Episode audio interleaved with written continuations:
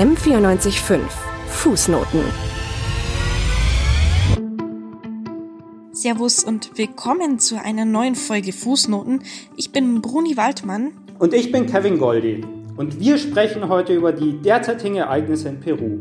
Dort hat es innerhalb der letzten zwei Wochen nämlich drei Präsidenten gegeben. Und die Unruhen und Demonstrationen dort hören einfach nicht auf. Wir wollen schauen, was denn da genau los ist und wie es den Menschen geht. Dafür hat unsere Reporterin Nina Viking mit jungen Betroffenen gesprochen, die wir nachher noch hören werden. Ja, Hintergrund ist ja schon wie häufiger in Peru Korruption. Deswegen wurde Präsident Martin Vizcarro vom Parlament abgesetzt und das fand die Bevölkerung dann nicht so toll. Eine Zusammenfassung seiner Präsidentschaft gibt uns jetzt Sebastian Schmidt in 100 Sekunden. Schneller wissen, was los ist. Politik in 100 Sekunden. Heute Martín Vizcarra Cornejo wurde 2018 zum Präsidenten der Republik Peru gewählt. Während seine Amtszeit eigentlich noch bis Juli 2021 gelten sollte, wurde er am 10. November vom Parlament wegen moralischer Unfähigkeit seines Amtes enthoben. Im September noch war ein Versuch gescheitert, den ehemaligen Staatschef zu entmachten. Ihm war vorgeworfen worden, Mitarbeiter in einer parlamentarischen Untersuchung zu aufeinander abgestimmten Aussagen gedrängt zu haben. In dem Fall ging es um umstrittene Verträge mit einem Sänger im Wert von 50.000 US-Dollar, der Motivationskurse für Mitarbeiter des Kulturministeriums gegeben haben soll. Doch mit dem zweiten Amtsenthebungsverfahren wurde die notwendige Zweidrittelmehrheit im Parlament nun schließlich deutlich übertroffen. Vizcarra wurde aufgrund von Korruptionsvorwürfen abgesetzt, die bis in die Zeit vor seiner Präsidentschaft zurückreichen. Als Gouverneur der Region Moquegua soll er von 2011 bis 2014 Bestechungsgelder von Unternehmen angenommen und dafür öffentliche Aufträge verteilt haben. Insgesamt soll es sich dabei um 2,3 Millionen Soles, also eine halbe Million Euro handeln. Der parteilose Vizcarra hatte das Präsidentenamt vor zwei Jahren mit dem erklärten Ziel angetreten, die weit verbreitete Korruption in dem südamerikanischen Land zu bekämpfen. Der 57-Jährige galt in der Bevölkerung als äußerst populär und hinterlässt eine Republik, die mit Korruptionsvorwürfen und wirtschaftlichen Problemen zu kämpfen hat.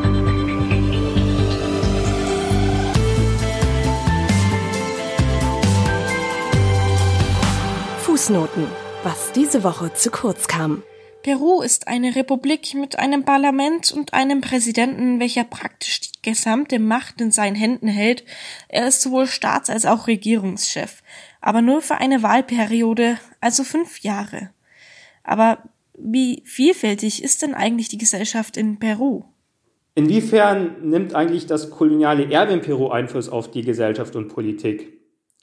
Peru gehört mit zu den ältesten Kulturen der Welt. Seit der Kolonialisierung durch die Spanier ringt das Land um seine Identität.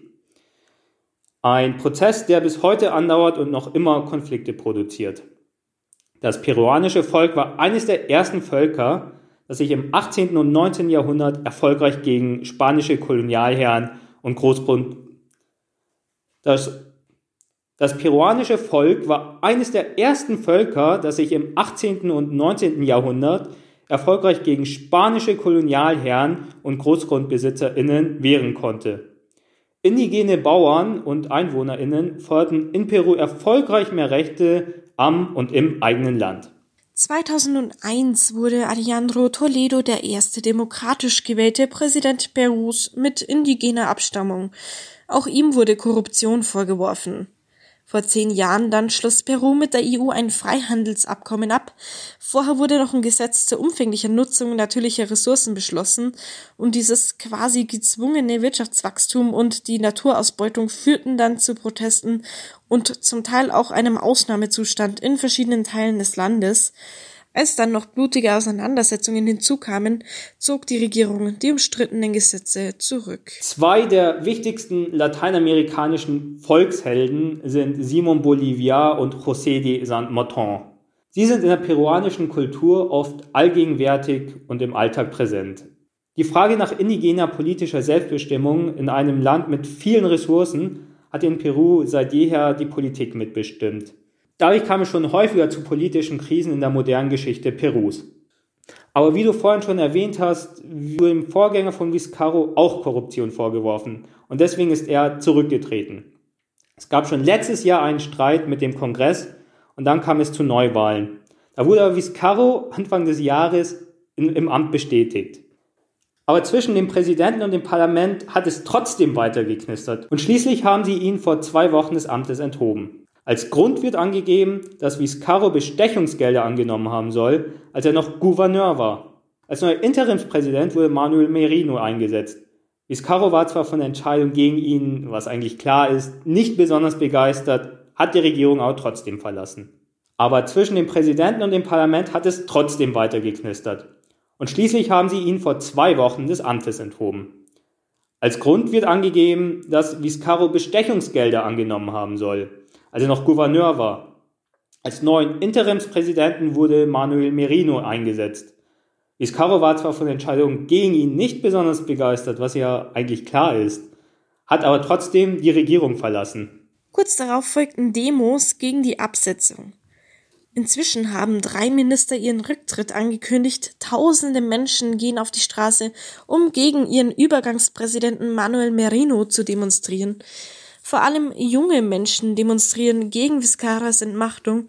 Zwar wird er nicht wirklich vom Volk geliebt, allerdings strebt Vizcarra seit 2018, also zwei Jahren inzwischen, einen Reformkurs an, der sehr von den Peruanern unterstützt wird. In den vergangenen Jahren hat es dort einen echt beachtlichen Wirtschaftswachstum gegeben. Das Ganze läuft aber alles andere als gewaltfrei ab. Die Behörden sprechen von mehreren gewaltvollen Auseinandersetzungen zwischen Polizei und Demonstrierenden. Drei Personen starben. Die Behörden sprechen außerdem von mindestens 13 Verletzten. Menschenrechtlerinnen sprechen von mehr als 100 Verletzten. Auch wollten DemonstrantInnen das Regierungsgebäude stürmen, aber die Polizei konnte das noch mit Tränengas verhindern. Trotzdem gehen Demonstrierende inzwischen täglich auf die Straße. Und letzte Woche hat dann auch Merino sein Amt abgegeben. Seit seinem Amtsantritt war nicht einmal eine Woche vergangen. Trotzdem gehen immer noch Demonstranten täglich auf die Straße. Inzwischen ist der liberale Abgeordnete Francisco Sagasti zum Übergangspräsidenten gewählt worden. Nach Vizcarro und Merino ist er der dritte Präsident Perus innerhalb einer Woche. Er soll bis zu den Wahlen im kommenden Jahr im Amt bleiben. Sagasti ist einer der wenigen Regierungsabgeordneten, die ursprünglich gegen Vizcarros Absetzung gestimmt hatten. Nach dem aktuellen Plan werden im kommenden April im Peru sowohl Parlament als auch Präsident gewählt. Im September soll dann der neue Regierungschef sein Amt antreten. Und es wäre es nicht schon genug, hat Peru auch ganz stark Probleme mit Corona, denn Peru hat offenbar die höchste Corona-Mortalität weltweit. Heißt, nirgendwo sonst ist die Wahrscheinlichkeit an Corona zu sterben so hoch wie in Peru.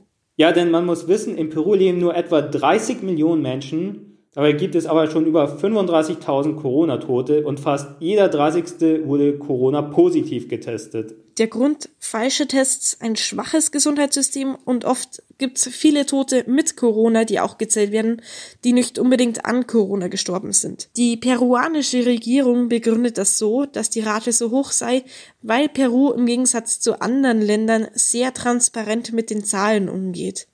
Aber welche Maßnahmen gab es denn in den letzten Monaten? Also Im März kam es zu Kontakt- und Ausgangsbeschränkungen, die zwar im Sommer leicht gelockert wurden, allerdings seit August wieder fester angezogen werden. Durchgesetzt wird das Ganze durch Polizei und Militär, die regelmäßig kontrollieren. Muss auch wissen, das Gesundheitssystem in Peru ist allgemein äh, relativ schwach. Es gibt wenig Krankenbetten, wenig Medikamente, zu wenig Sauerstoff und auch fehlendes Personal. Da hat damals Präsident Vizcarro Notstandsverordnungen erlassen. So dürfen Ärzte zum Beispiel ohne Approbation praktizieren. Außerdem wurde in der Corona-Bekämpfung die Bürokratie erleichtert. Viel soll jetzt schneller und einfacher funktionieren. Ja, Samantha, das ist doch alles schon ziemlich krass, oder? Seit November flacht die Kurve an Neuansteckungen leicht ab. Das ist jetzt kein Grund zur Entwarnung, aber zumindest mal eine gute Nachricht. Und äh, nicht vergessen, die vorherigen Probleme des Landes haben sich nicht in Luft aufgelöst und sie sind auch sicher nicht in den Hintergrund gerutscht. Wenn, dann hat Corona sie nur einmal wieder für die Bürger sichtbarer gemacht. Die Arbeitslosigkeit steigt, genauso wie das Missvertrauen in die Regierung bzw. Übergangsregierung.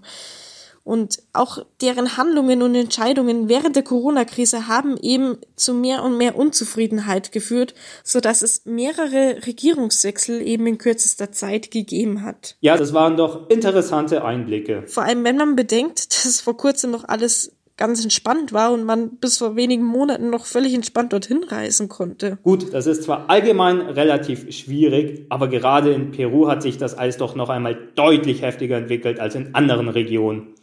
Ich meine, man hört ja oft, was in Brasilien los ist, aber andere Länder in Lateinamerika sind offenbar, wie wir jetzt in den letzten Wochen gesehen haben, nicht weniger stark betroffen von solchen Entwicklungen. Ja, finde ich auch. Vor allem kann ich mir das nicht vorstellen, was das für ein Chaos ist.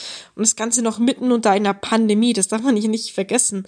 Und eben weil man sich das vielleicht nur schlecht vorstellen kann, wie das da, was da gerade los ist und wie das für die Leute ist, hat Reporterin Nina Viking mit jungen Leuten und jungen Betroffenen darüber gesprochen.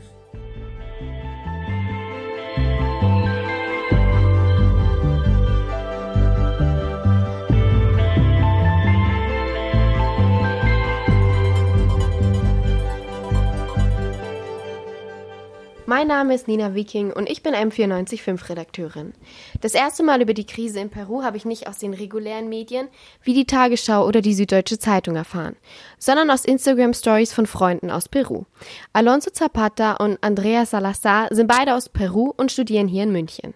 Mit ihnen habe ich über die Situation gesprochen und wie sie sie erlebt haben. Könnt ihr euch einmal genau vorstellen, wer ihr seid und was ihr macht? Ja, ich bin Alonso Zapata. Ich studiere an der LMU in München mit Nina.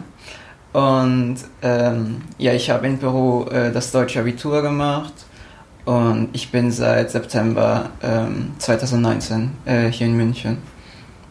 Ich bin Andrea Salazar, ich bin 20 Jahre alt, ich studiere hier in München an der Hochschule. Ja, ich lebe hier in Deutschland seit April dieses Jahres und ich war in Peru auf einer deutschen Schule. Ich würde am Anfang gerne über den ehemaligen Präsidenten Vizcarra sprechen. Vizcarra, so wird berichtet, hatte viel Rückhalt in der Gesellschaft. Wie seht ihr das und warum war er so beliebt? Ähm, ja, also ich würde schon sagen, dass er ein populärer Präsident war. Vor allem im Vergleich mit, ähm, älter, mit anderen Präsidenten, äh, die wir hatten. Ja, also Vizcarra hat äh, viele äh, populäre Entscheidungen getroffen. Ihm wurde auch viel Korruption vorgeworfen, aber ähm, die Frage bleibt offen, ob das äh, wirklich so war. Aber er war schon beliebt, würde ich sagen. Ja, ich würde auch sagen, dass er relativ beliebt war, auch wegen jetzt wegen Corona. Er hat auch richtig versucht, von Anfang an alles gut zu machen. Es hat auch nicht immer gut geklappt, aber die Bevölkerung mochte ihn schon relativ gut im Vergleich zu den anderen. Warum wurde Viscara entmachtet? Wie habt ihr die Situation empfunden, als es passiert ist?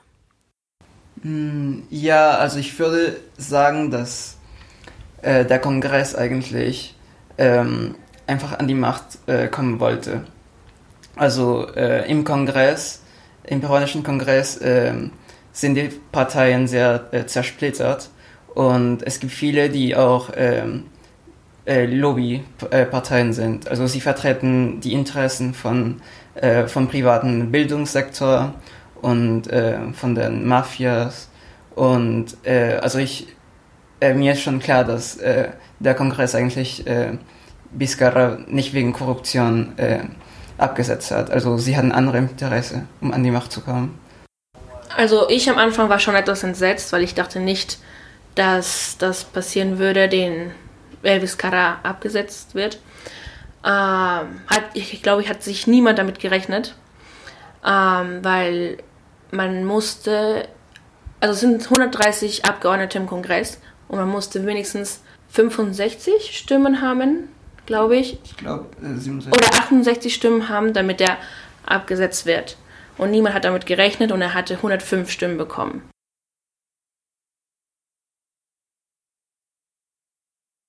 Ja, also eigentlich äh, gab es schon, äh, hat äh, das Parlament schon äh, ein paar Wochen davor versucht, äh, Biscarra abzusetzen, aber äh, sie haben es nicht geschafft. Und also deswegen waren wir alle geschockt, als wir gesehen haben, dass er, ähm, dass es doch passiert ist. Also ich war, ähm, ich bin aufgewacht und habe äh, plötzlich gesehen, dass mein Präsident war, weg war und dass ja und dass es einen, einen anderen gab.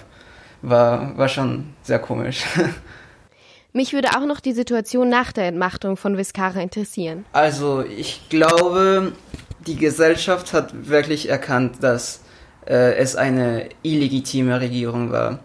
Ähm, vor allem, also ähm, das Verfahren, äh, das äh, der Kongress ähm, gegen Vizcarra gemacht hat, äh, war nicht wirklich verfassungskonform. Ähm, und also die Leute haben schon gemerkt, dass der Kongress nicht äh, die richtigen Absichten äh, verfolgt hatte. Ähm, und deswegen war, waren die Leute sehr empört. Also sie sind sofort auf die Straßen gegangen und sie haben äh, sich mit der Polizei äh, auseinandergesetzt. Mhm. Ähm, ja, also man hat schon gemerkt, dass es äh, nicht verfassungskonform war. Mhm. Das ist äh, ein, ein, also da, dass sie gegen die Demokratie vorgegangen sind. Die Bevölkerung hat jetzt gemerkt, die müssen wirklich was machen, dagegen tun, dass nicht ein Kongress oder die Leute im Kongress sind halt für seine eigenen Interessen, Interessen vertreten, sondern auch von der Bevölkerung. Und die Bevölkerung fand es nicht, also nicht in Ordnung. Und deswegen haben sie protestiert. Ähm, auch jetzt, weil dieses Thema jetzt gerade wegen Corona nicht passt. Wie kann ich Ja, also ich, ich würde auch sagen, dass die Stimmung in Peru ist ähm, sehr, war sehr äh, angespannt, weil, mhm. also wegen Corona, äh, man muss auch sagen, also Peru war äh, eines der am, am äh, schlimmsten äh, betroffenen Länder auf der Welt äh, mit dem Virus. Und also es gibt eine riesen Wirtschaftskrise, viele ähm, Leute leiden gerade sehr viel in Peru und deswegen hat sich auch viel Druck gegen die äh, politischen Eliten aufgebaut. Und das, das ist äh, vielleicht auch äh, ein, ein großer Grund dafür, dass die Leute demonstriert haben. Gegen den neuen Interimspräsidenten Merion wurde sehr viel und auch sehr heftig protestiert. Warum genau war das so? Wie habt ihr die Proteste erlebt? Also ich habe die ganze Zeit Nachrichten bekommen oder per Instagram gab es immer Sachen, nur wegen den Protesten, dass die Polizisten schlecht behandelt haben, die Leute. Und es waren halt ganz normale Protesten, ähm, pazifische Protesten und die Polizei, Polizei ist direkt aggressiv geworden und hat wirklich, und es sind auch zwei Menschen zum, ins Leben, zum Leben gekommen, viele Verletzte, es gab auch äh, viele verschwundene Personen, die gefoltert worden sind. Und ja, also ja. Nicht, nicht keine gute, durch den Medien habe ich nichts Gutes gesehen, halt, das war echt schon heftig. Aber das Gute ist, was man gesehen hat, ist halt so viele Menschen sich zusammengestellt haben.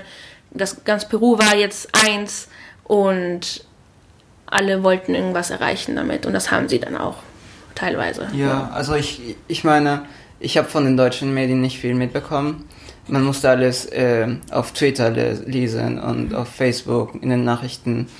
Und ja, es war, äh, es fiel mir, mir sehr schwer, äh, mich zum Beispiel mit der Uni zu konzentrieren, zu konzentrieren weil äh, ich war immer äh, auf den sozialen Medien äh, dabei und ähm, ich habe einfach die Nachrichten gelesen von den Protesten.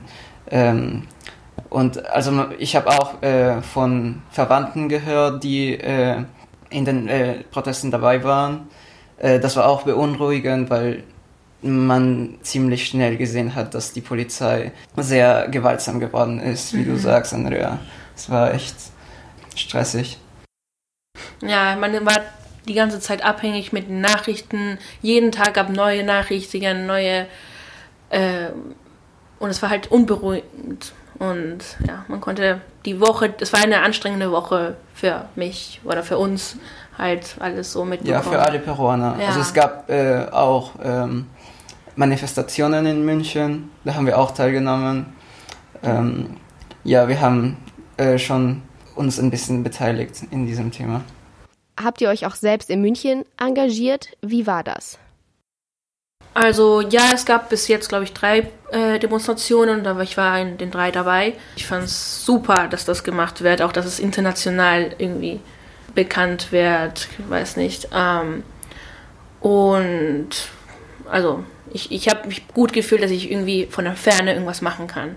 Also jetzt nicht direkt vor Ort, aber teilweise. Äh, zumindest, zum, zumindest macht man äh, schon einen kleinen Unterschied, wenn man hier äh, ein bisschen protestiert und äh, den anderen Leuten zeigt, was äh, in unserem Land passiert. Also, ähm, weil, wie gesagt, also viele Leute haben es nicht mitbekommen hier.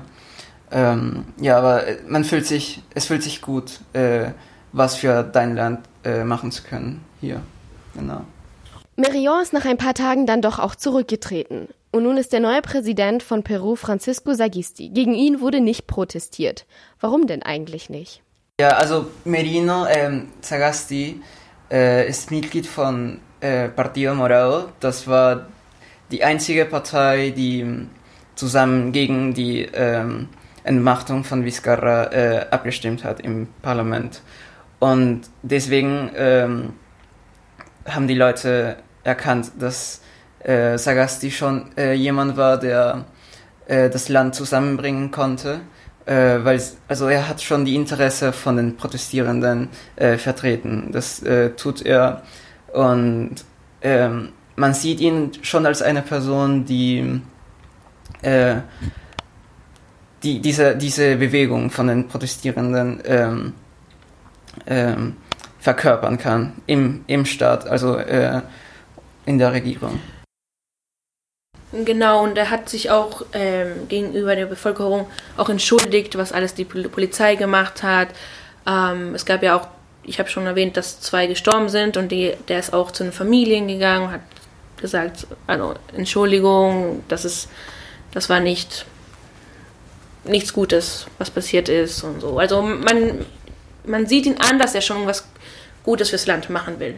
Aber es sind eh jetzt nur acht Monate, die er als Präsident sein wird. Also viel machen wird er nicht können. Ja, genau. Also das Wichtige ist, dass er äh, denn die Gründe für die Unruhe der Gesellschaft äh, verstanden hat und sich äh, auch bei allen entschuldigt hat.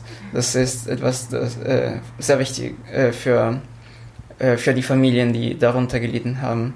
Ähm, die Familien von Brian und Inti, die in den Protesten gestorben sind. Wie habt ihr die Situation erlebt, als er der neue Präsident wurde? Wie habt ihr euch dabei gefühlt?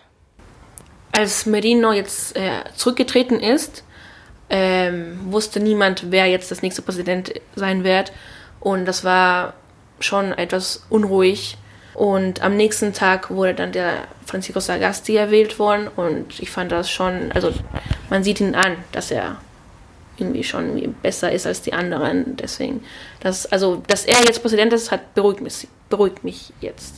Ja, mich hat es auch beruhigt, weil, äh, also ich kann mich noch daran erinnern, wir waren zusammen und wir äh, sind bis ganz spät in der Nacht äh, wach geblieben, weil wir nicht wussten, wer der nächste Präsident sein würde, mhm. weil ähm, das Parlament hat sehr lange gedauert, bis sie äh, einen neuen Präsidenten äh, wählen.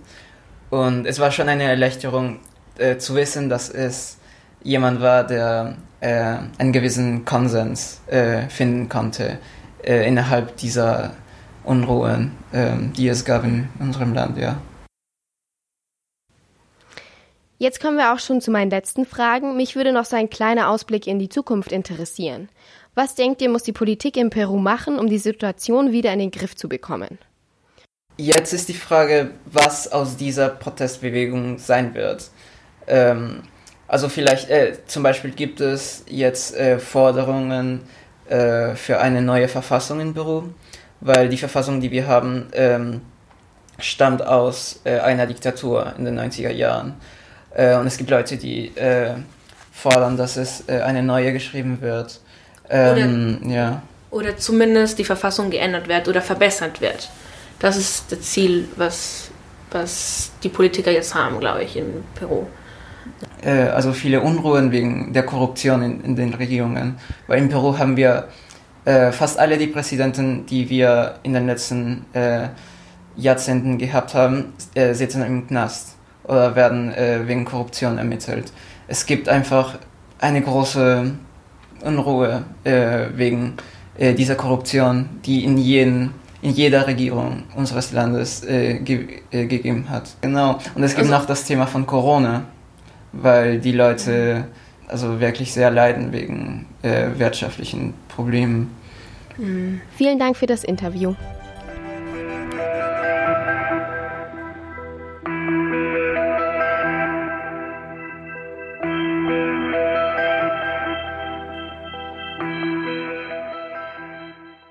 Und das war's auch schon mit dieser Folge Fußnoten.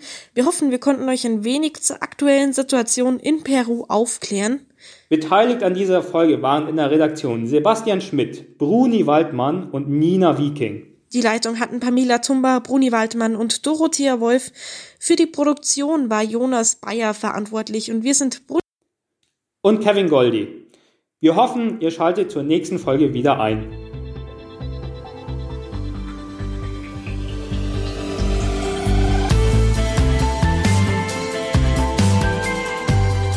Fußnoten, der politische Nachrichtenpodcast von M945.